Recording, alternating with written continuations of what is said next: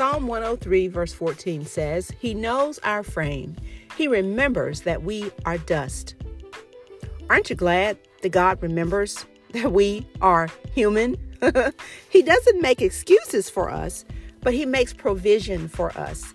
And in our quest to become more like Christ, in our quest to understand the will of God for our lives, He offers us something very beautiful that we see in the Christian, in the Christmas story. So I hope that you'll stay tuned and have a look at that as we explore um, just one of the lovely ways that God helps us to know His will. And it really is a very beautiful thing. And I'm so glad that He's a good God and that He conducts business the way He does with us human beings because He does remember that we are dust. Stay tuned.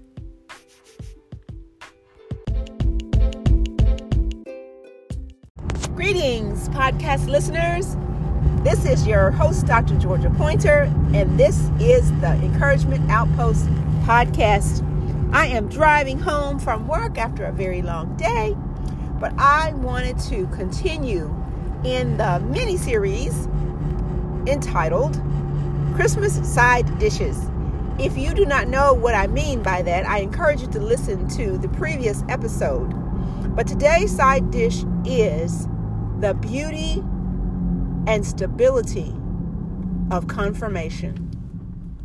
Friends, I want to encourage you today to look at all of the confirmations that Mary had from God.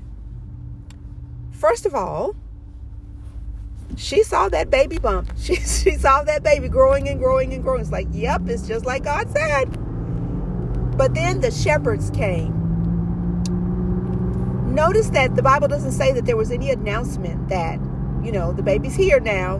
Baby was born 2:03 a.m. or anything like that. No. The angels came and told the shepherds, not a neighbor, nobody else. They came and told the shepherds, excuse me, the shepherds came and they came, yes, the, the, the angels came and showed, told, sorry, the angels came and told the shepherds. And the shepherds went to where the child was. Mary was like, wow, I didn't have to tell anybody. And and these people are here. But to me, one of the most exciting confirmations is when she went to the temple, she and Joseph went to the temple, and Anna and Simeon were there.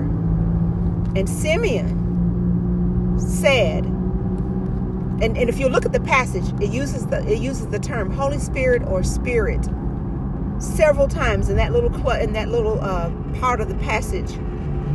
Um, where he says that, you know, the Holy Spirit revealed to him that he would not see death until he saw the Christ child. Now, you got to remember, centuries upon centuries upon centuries had passed by, and God had promised to send the Messiah, and people were looking for him, but he had not yet come. And then Simeon gets this message from the Holy Spirit saying that his very eyes will see the, the Christ child. So Mary and Joseph are coming into the temple, obeying the Jewish law, doing what they're supposed to do when the baby is eight days old. And up walks this priest who says, This is the salvation that we've been waiting for.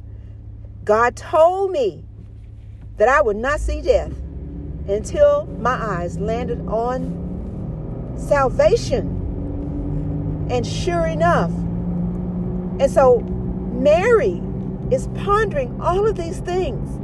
I wonder if Mary was a journaler. She strikes me as somebody who would probably be a person who kept a journal. And I imagine she kept saying, Man, today the shepherds came. Oh my goodness, the wise men came from a far off land. They came. And then another entry would say, Simeon in the temple said.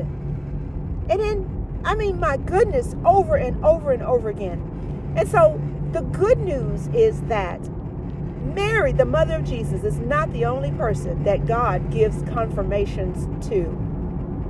You and I have, can have the comfort of knowing that God Himself will confirm what He has said. Sometimes we go off what my mother calls go, we go off half cocked, where we you know, we just have a little idea that pops in our head and we just run off with it. We run wild with it. We don't consult the scriptures. We don't consult God's people. We we don't seek wise counsel and we just run with it. That's a very dangerous thing to do.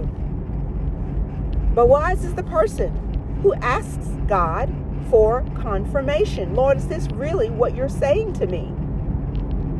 And the beauty is that God gives us other people. God gives us, oh, He gives us so many things.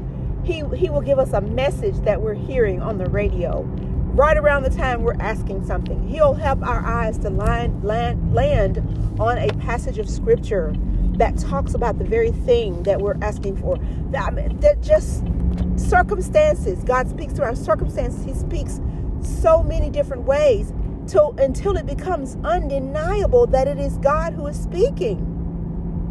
How amazing is that, my friend? That God confirms what He has said. He knows that we want to know what is what His um, what His message is to us, what His plan is for us, what His instructions are for us. He knows that we want to know. He knows that we need to know.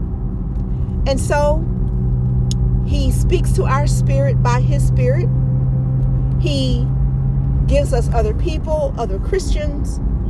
And to me, one of the most exciting times is when people who don't even know that God is using them as a confirmation act as a confirmation. I've had that happen, my friend, especially in this particular season of life that I'm in now. Um, for those of you who know me, you know. Okay, if you know, you know. But God has had God brought me to a passage of scripture that He knew would speak directly to me as I was trying to seek His will about a about a very big decision in my life. And then just um, just over the weekend, y'all, I I I, uh, was approached by someone, and we were just kind of talking, you know, about you know this this decision I'd made. And then she said something. I'm not even gonna tell you what it, what what she said, but it was it just almost took my breath away. And I'm not I'm not those one of those woo-woo people, you know. I'm not one of those people who thinks that, you know, a leaf blows to the ground and God is speaking. I'm not I'm not like that. No.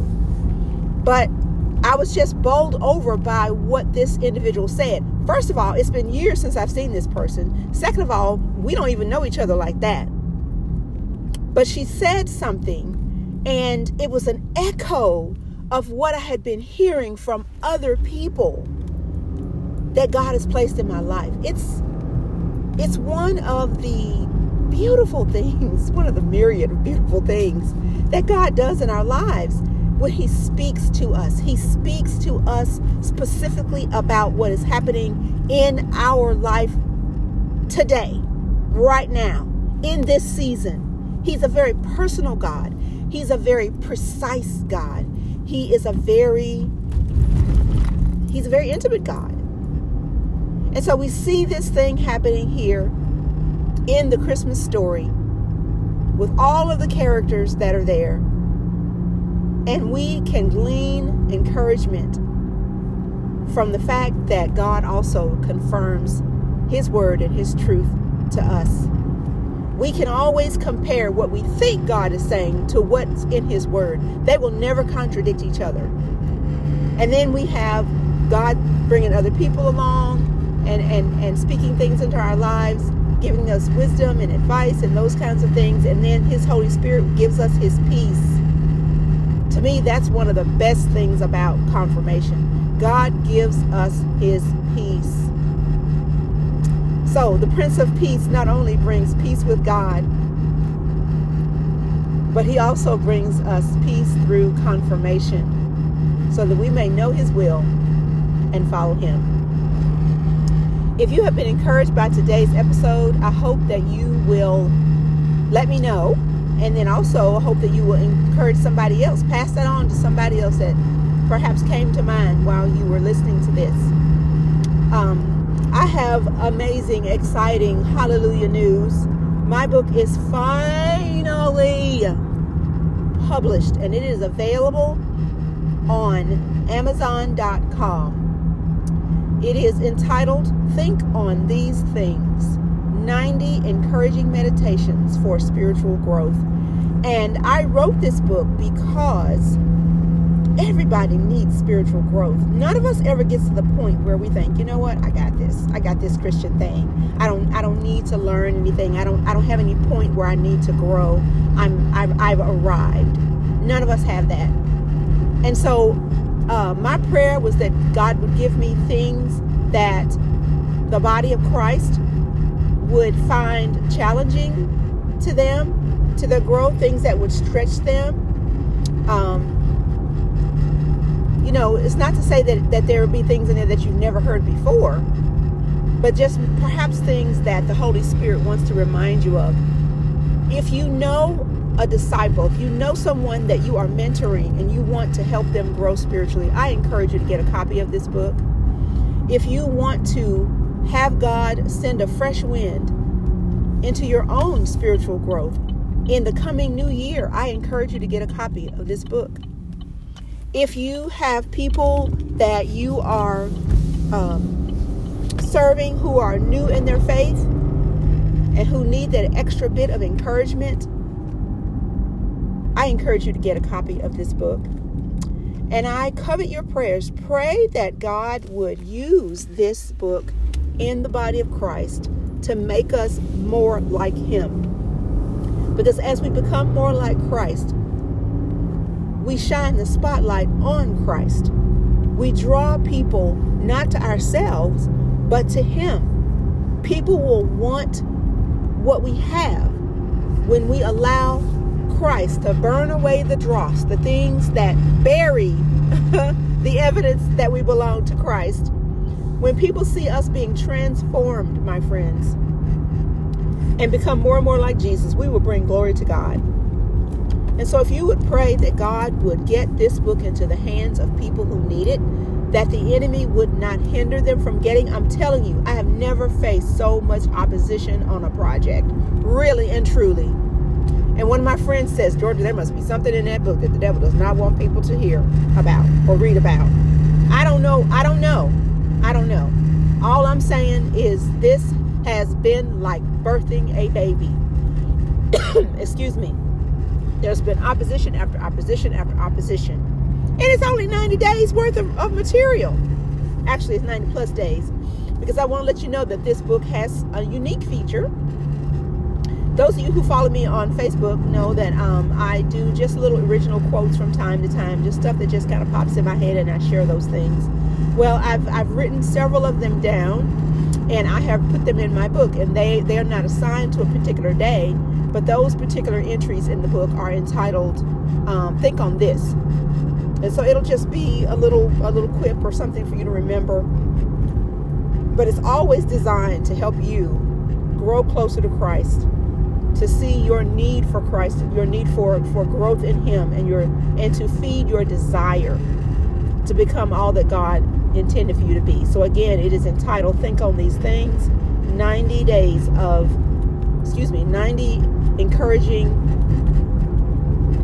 sorry y'all it's late 90 encouraging meditations 90 encouraging meditations for spiritual growth thank you for your patience with me people uh, so i hope you'll get a copy today uh, i'm thinking it's probably still uh, in you know there's still time to order a group of them for the people in your in your sunday school class um, it would it would be good for for a teenager, you know, who is who is growing in their faith, who's being discipled, who's being encouraged, who's being mentored.